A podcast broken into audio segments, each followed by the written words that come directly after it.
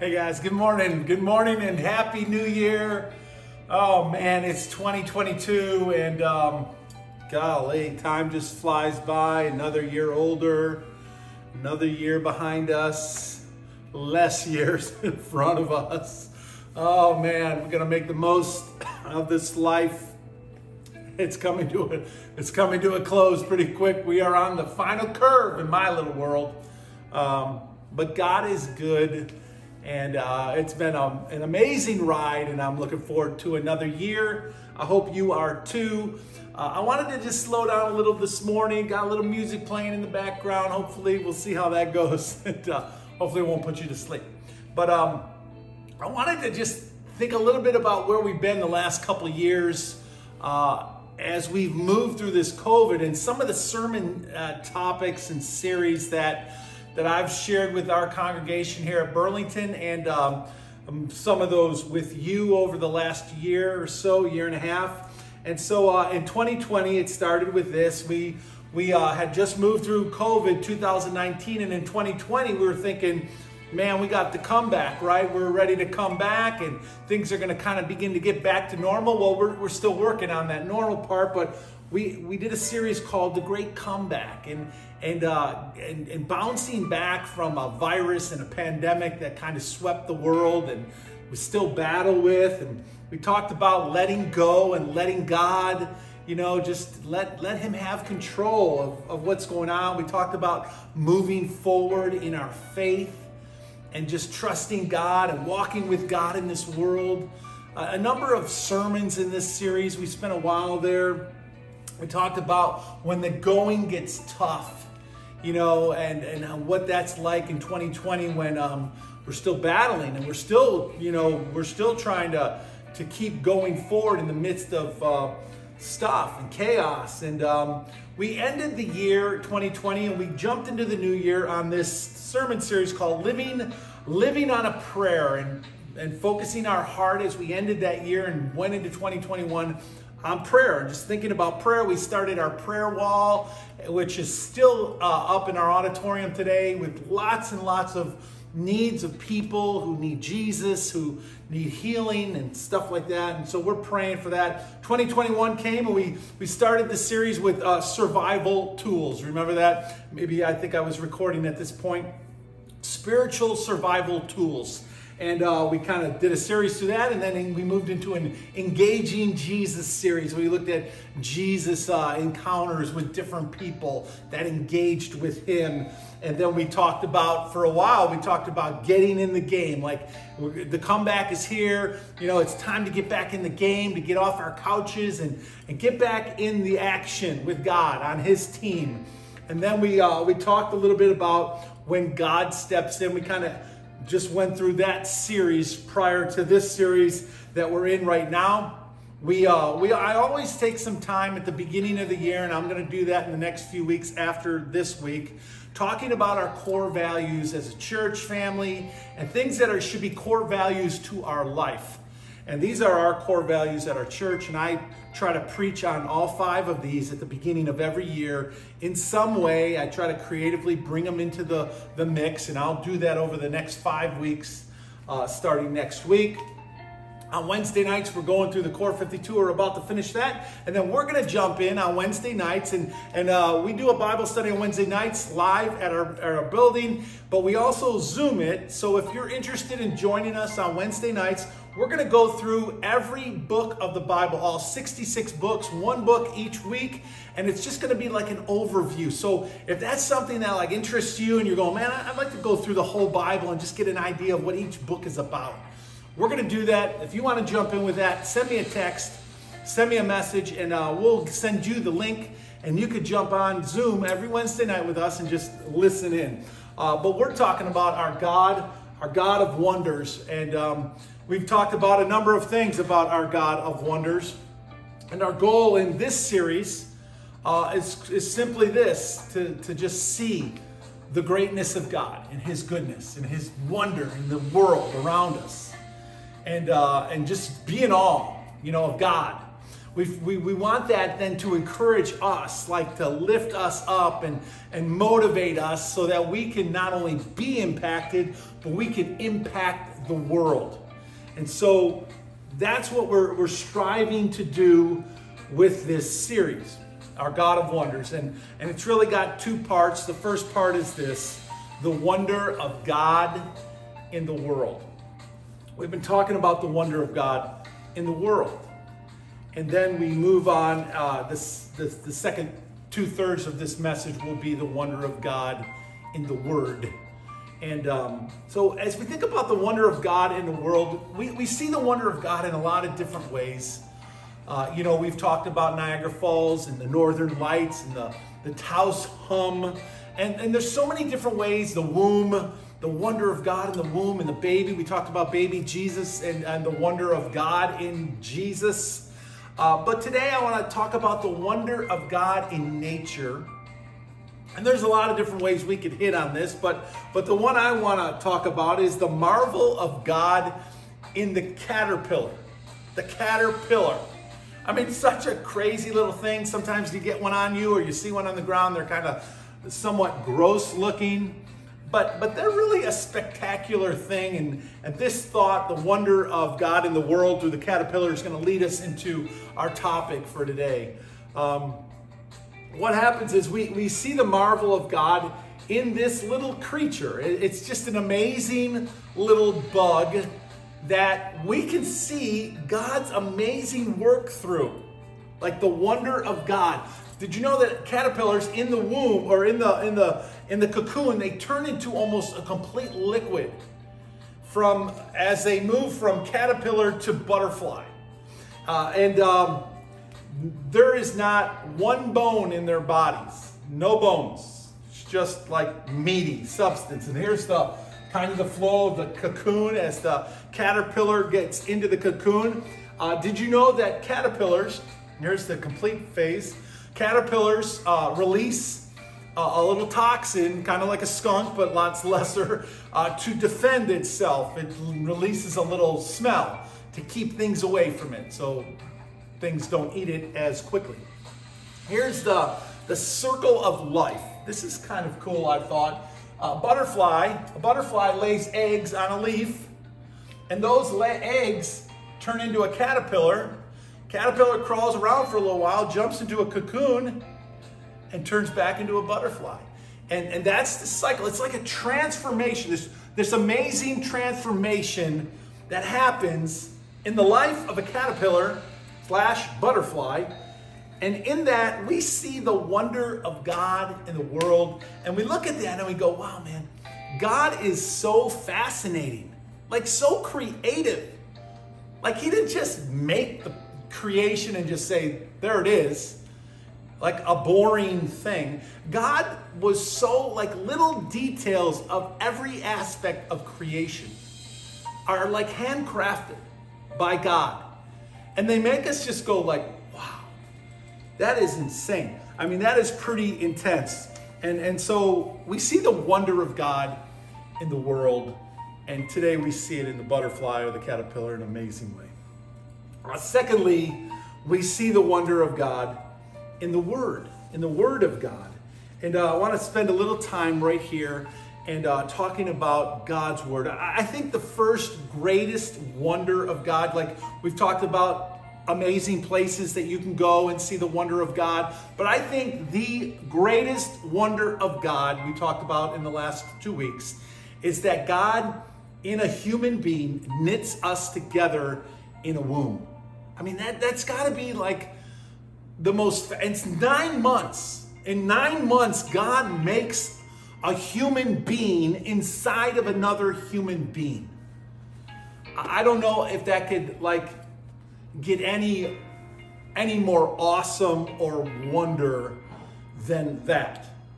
All that's going on in a baby as God begins to create that baby and make that baby in the womb. Just incredible.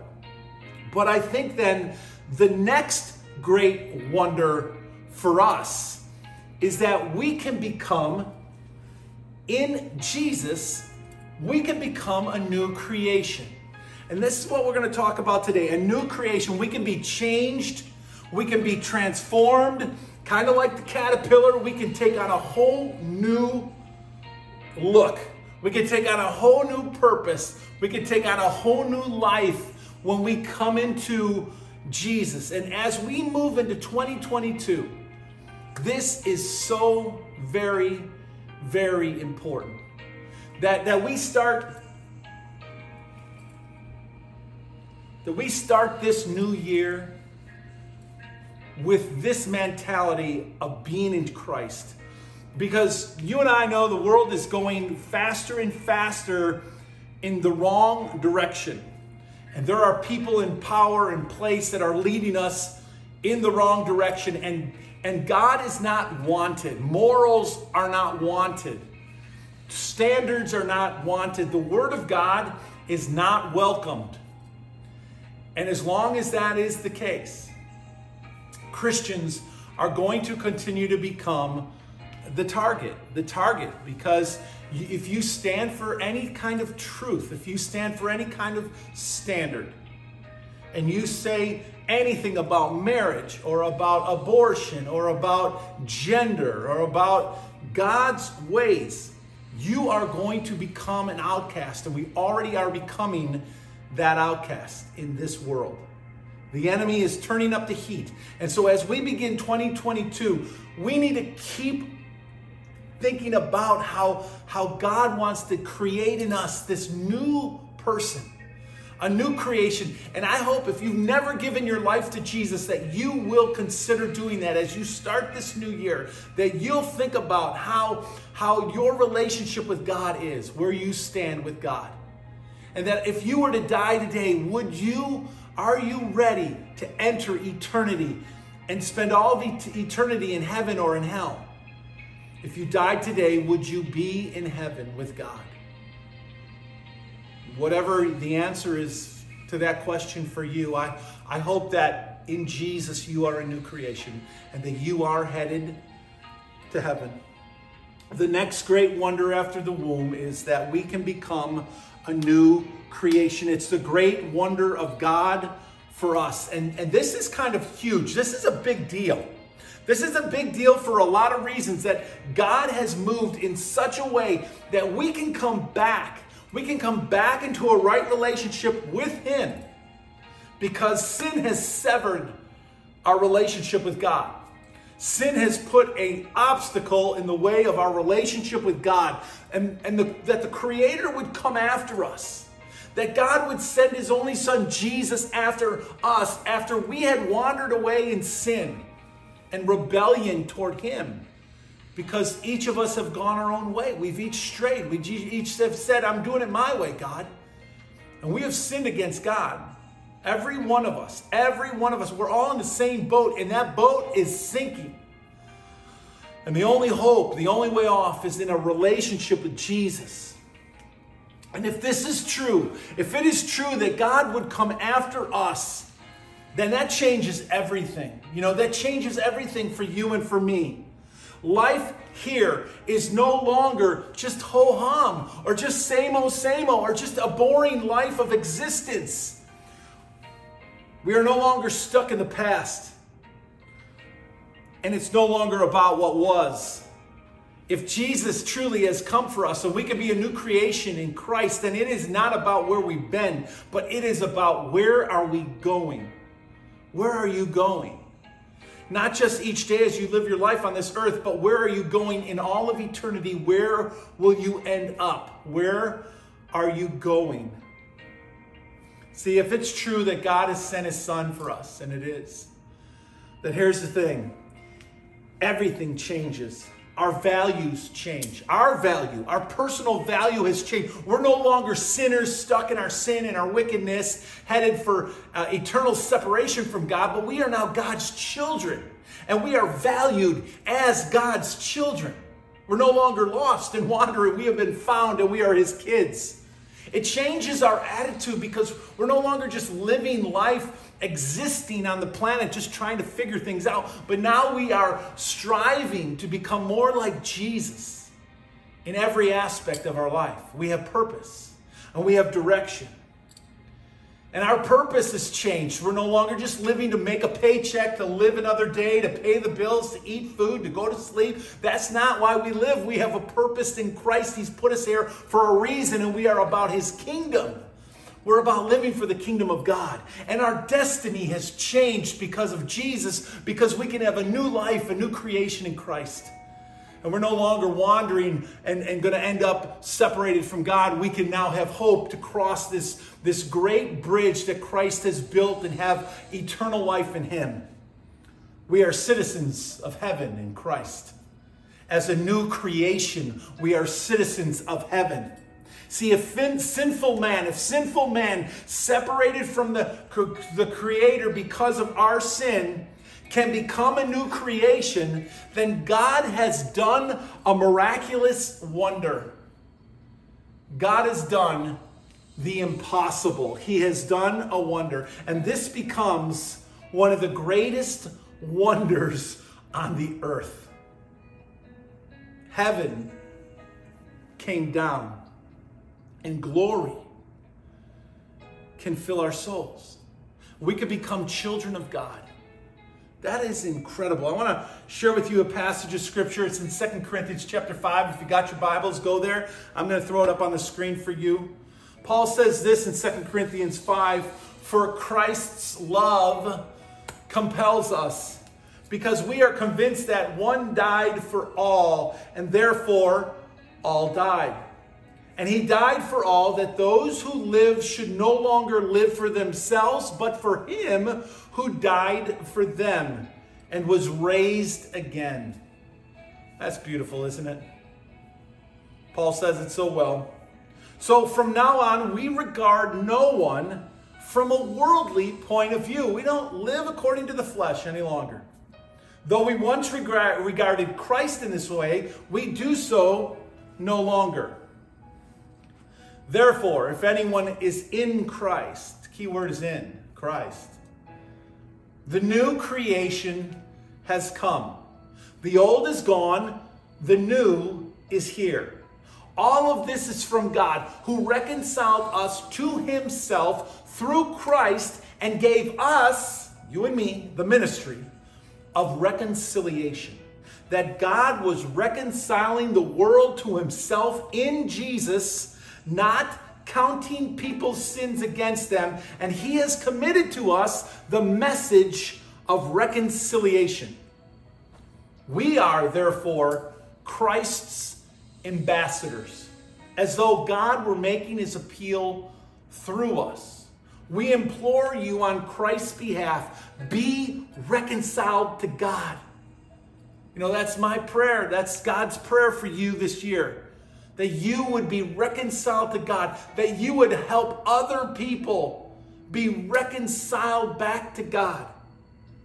God made him who had no sin to be sin for us, so that in him we might become the righteousness of God. What, what an amazing passage. I just want to spend a little time thinking about with you this wonderful passage about being a new creation. Paul is talking about this ministry or this message of reconciliation. Reconciliation, in a nutshell, is basically bringing people back together. Spiritually speaking, it's bringing people back into a relationship with God. It's you and I getting restored in a relationship with God that we have been cut off from, that, that's, that in Jesus we can be reconciled back to God. We can come back into a right standing with the, with the God of all creation. Reconciliation is simply bringing two back together. Two people have become enemies, bringing them back together. I remember flag football in New Bern, North Carolina. Uh, there were some guys that played on our uh, in our league, and, and, there was a lot of friction with some of these guys because they were very competitive and they didn't like the rules at times and they didn't like the calls at times. But I was running the league, and we had like eight teams, and it was really going good.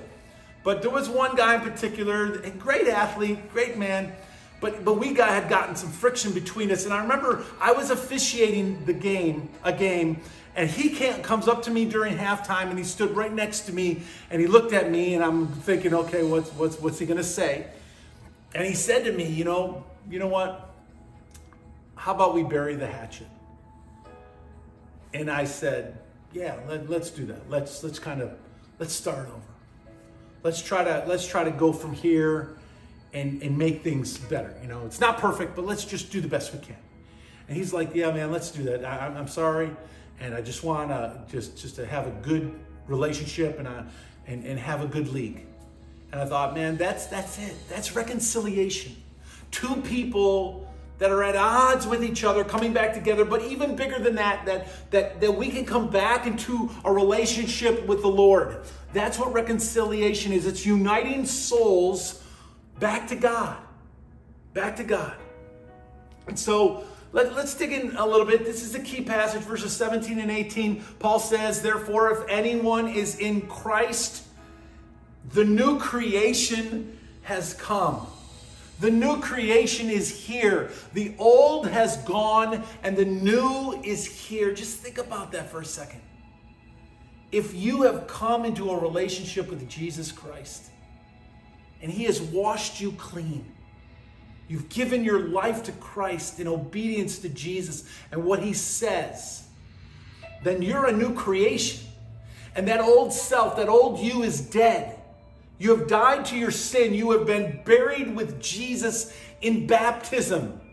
A baptism that you decided to, to do as an adult, not a child, not an infant, but that you realize that I'm a sinner separated from God, and I need to be washed of my sin. I need to be immersed into Christ. I need to be buried with Jesus. If you've done that and you become a new creation, then the old is gone and the new has come. Paul says in verse 18, all, all of this, this, this mysterious wonder, miraculous work is all of God. It's all from God. God who reconciled us back to himself through his son Jesus. He brought us back into a relationship with him. He made that possible. And then what he did was he gave us the ministry or the message of reconciliation. That, that it's not enough that you're saved, that you're okay with God, but that you go out and tell other people that they need to be reconciled to God as well. Oh, this is such a great passage. What God has done for us is incredible. Like, if the natural wonders of the world aren't enough to go, wow, look at what God has done. And if the natural wonder of the womb isn't enough to go, wow, God is super incredible.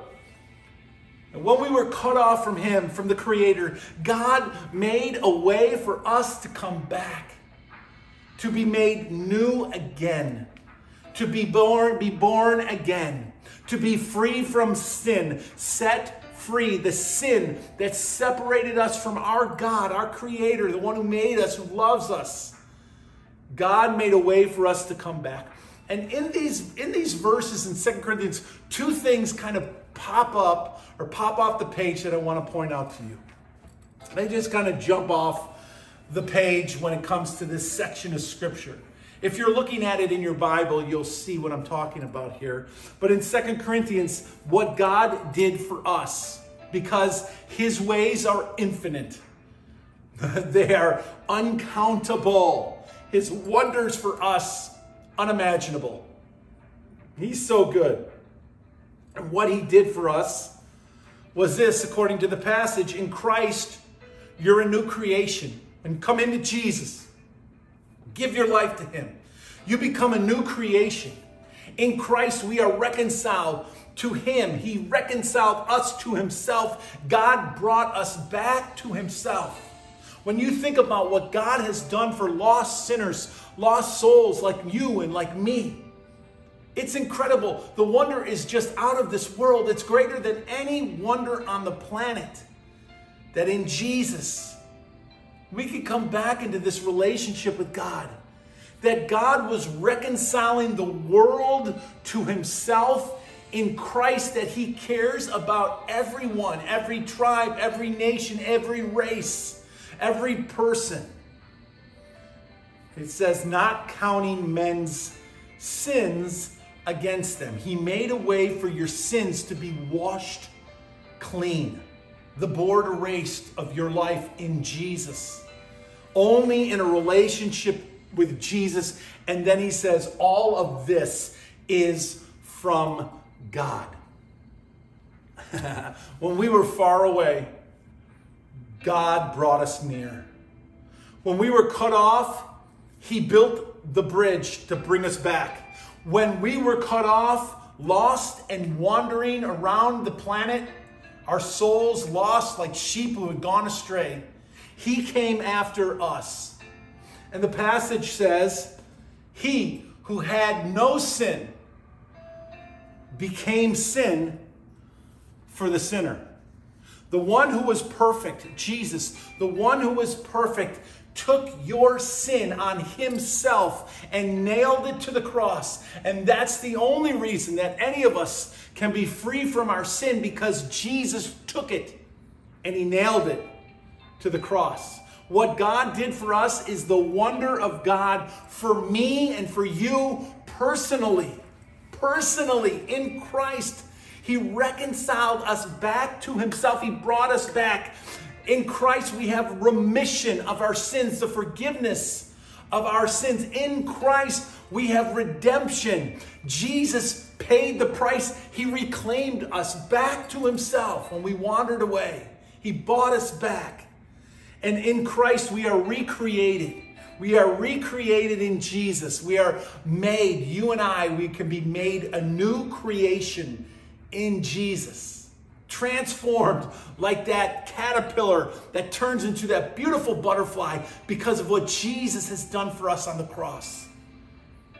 God is the God of covenant relationship. Think about that. Not just relationship, but covenant relationship. It's a strong agreement between two people or two groups. A covenant, right? With God, there's always two parts of the covenant there's His part, and then there's our part. And He expects us to do our part as we expect Him to do His part.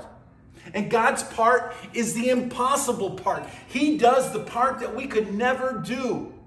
That's why he is the God of wonders, because he can do what we cannot do. In Romans chapter 8, Paul said this You see, at just the right time, when we were powerless, stuck in our sin, dead in our sin, Christ died for the ungodly. While we were sinners, he died for us.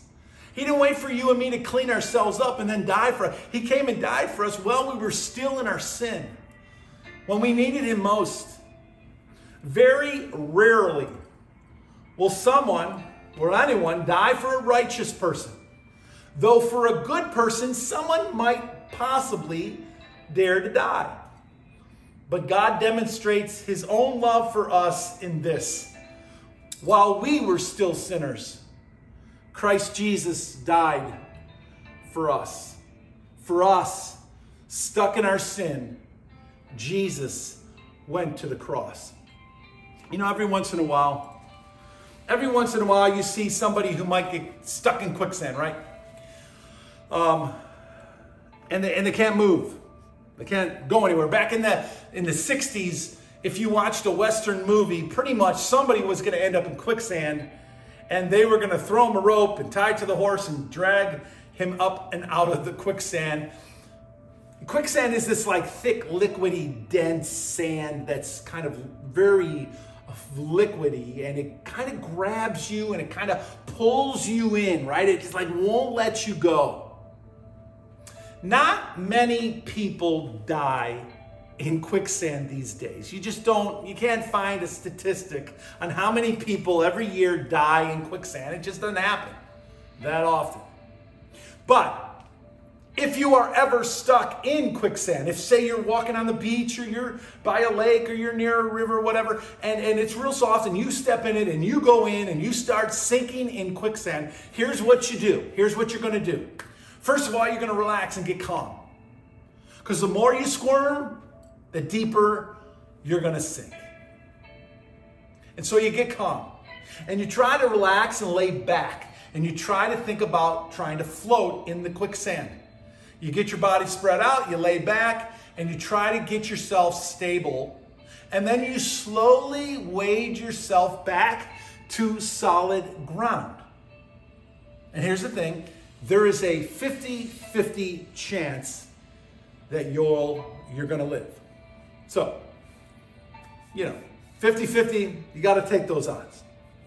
Well, there is a spiritual quicksand.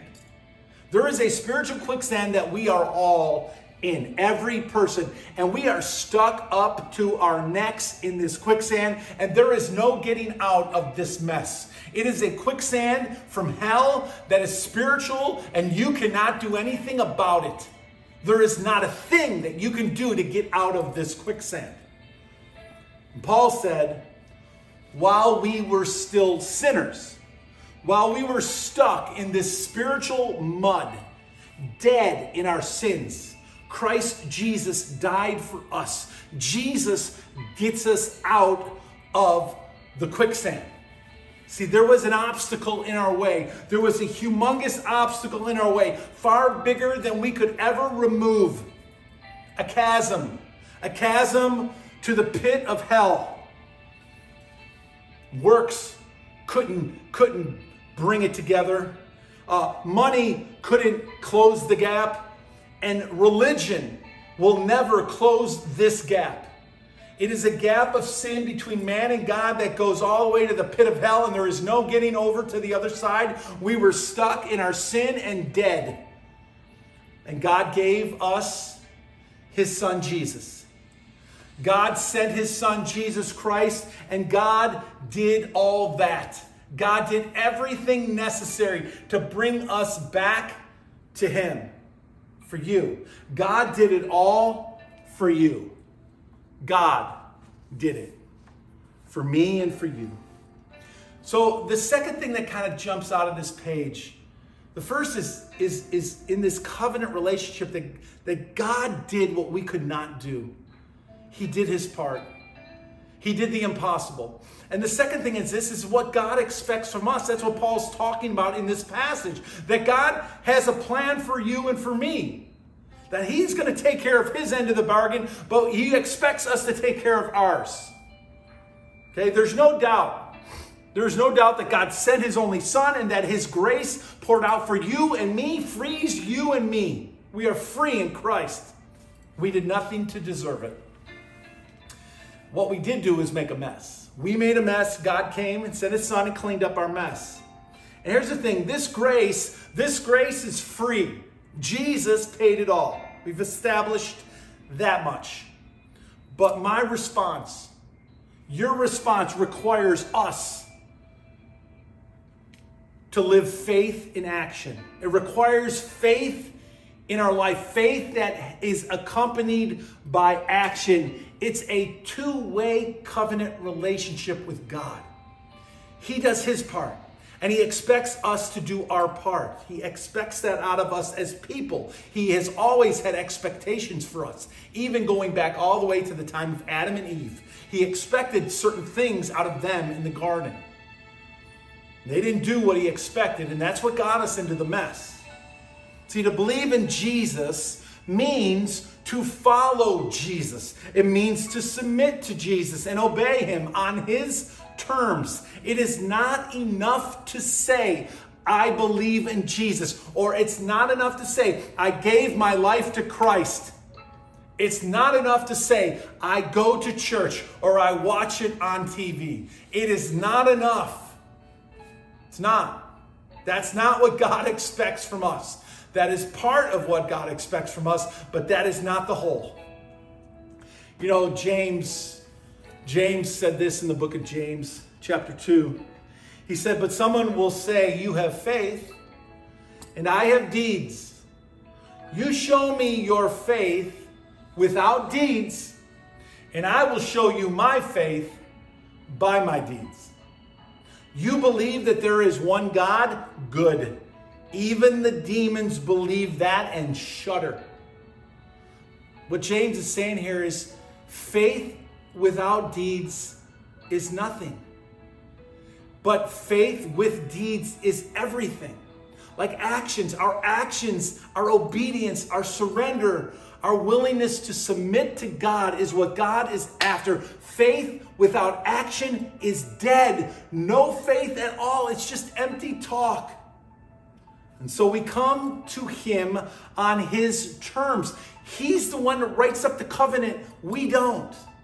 We just submit to Him according to His terms. So, how do we acknowledge? How do we respond to God's grace? Well, how we how we respond to His grace is vital. It's it's critically important. Our submission to Him, our obedience to Him, our faith, supported by a life of obedience to Him, is critical. And so, what does God expect from you and from me? What does He expect? Well, Paul says this in, in our Second Corinthians 5 passage. If you still got it open, check this out. Just look through that as I share these thoughts. Paul says, here's what God expects you must be in Christ. That you must be in Christ. In Christ is the key word. You must be in Jesus. You must get in Jesus. If you're not in Jesus, you're in trouble. If you're not in Jesus, you're outside of Jesus and you're cut off from God. But when you come into Jesus, then you're safe and secure. It means you must be born again. You need to come into Christ. He says the old is gone, right? The new has come. That's what we do. We take off the rear view mirror and we throw it away because we don't need it anymore. The old is no longer who we are. We are now a new creation. God doesn't really care about where you have been. What He does care about is where are you going? Where are we going as a church? Where are we going as God's people in this world of chaos? Where are we going? And then He says, He gave us, God gave us the ministry of reconciliation he says, We are Christ's ambassadors. You see that? We're ambassadors for God. We are his representatives on the earth. And so we want to represent God well on the planet. We represent God to the world. And that God is making his appeal to the world through us. God wants to speak through us, use us for His glory to bring other people, to reconcile other people to Him. See, you get reconciled to God, and then you help other people get reconciled to God. This is what God expects. I love verse 14. At the beginning of this passage in 2 Corinthians 5, Paul says, Christ's love compels us. Christ's love compels us. This word, this word compels, we probably all have an idea of what this word means, but it, it means to constrain. It constrains us. I know you probably didn't think that's what it meant, but think about it like this. It constrains us. Here's what it means in this context. It constra- it keeps us within. The word means cooped up or confined. It confines us, it coops us up, it brings us in, it locks and loads us. It gives us this like laser focus. Like if you're an athlete and you're training for a sport or you're, you're, you're taking the court and you're going to play or you're in the Olympics, if you don't have a laser focus in the moment that you're on that court or playing in the game or running the race, you will probably not do well. If you're thinking about other things, it's not going to go well. You have got to have laser focus. That's what this word means. It compels, it brings our thoughts all into one and gives us this laser focus. You know, Jesus said in chapter 12 of Luke, he said this He said, I have a baptism to undergo, and I am constrained until it is accomplished. Jesus knew where he was headed. He was headed to the cross, and he was on a laser focused path to die for your sins and my sins. He was constrained to his purpose and his destination in this world for you and me. It constrained him and locked him in to compel either and both of these two things. His love for us compels us, his love for me compels me, and my love for him compels me. Either or and both, right? Love of Christ, love to Christ compels us. It moves us, it motivates us. It's like a magnet pulling us, drawing us in. His love, His great, great love for us, His amazing grace that saved a wretch like me compels me because of what He has done for me. I don't deserve any of it. It moves us. It moves us to appreciate Him. And it moves us to action for Him. We want to serve our God. We want to honor our God. We want to please our Father. Think about it. It's His forgiveness that causes us to forgive. It's His generosity that causes us to be givers. It's His grace that causes us to share the grace with the world. It's His servant heart that moves us to serving others. And it's His creativity that moves us out of the box to be creative for God in the world. It's all about Him, what He's done for us that moves us to do back for Him. We the Kingdom is a band that sings a song called Holy Water. And uh, Tasha Leonard sings the song, and she sings these lyrics. Check them out. I don't want to abuse your grace. You've probably heard the song. I don't want to abuse your grace. It's the only thing that ever really makes me want to change. I don't want to abuse, God, your grace. Your grace for me, what you've done for me. It's the only thing when I consider what you have done for me, when I consider what God has done for us, it should move us to loving God and wanting to do for God. Compels us. That is, if we still have a conscience, if we're not so numb from the world flooding our mind and our heart with junk, if we still have a pliable heart, a moldable shape, if we still have good soil, if our heart is still good soil, God draws us in and moves us and molds us by His grace. That God, that God made Him who had no sin, Jesus, to become sin our sin for us, that in Jesus we might become the righteousness of God. What a beautiful, beautiful new creation we can become. The new creation is a supernatural wonder of God. You and I, we can't do this. God did all of it. All we can do is respond to it for what He's done for us. God sent Jesus to pay the price for my sin, that in Jesus I can be reconciled back to God, and so can you. That in Jesus we can become a new creation. The old is gone, dead. You, the old you is gone, and a new you has come. Your sins no longer held against you in Jesus. This, this, my friends, is the good news. This is the very best news ever. That we could come back into a relationship with God. The womb is one of the greatest wonders of God in the world. But when we wandered off, when we went our own way, God made a way back. And in Jesus, we can become this new creation in Christ.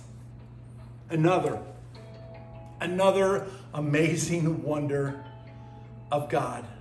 Perhaps the greatest wonder of God.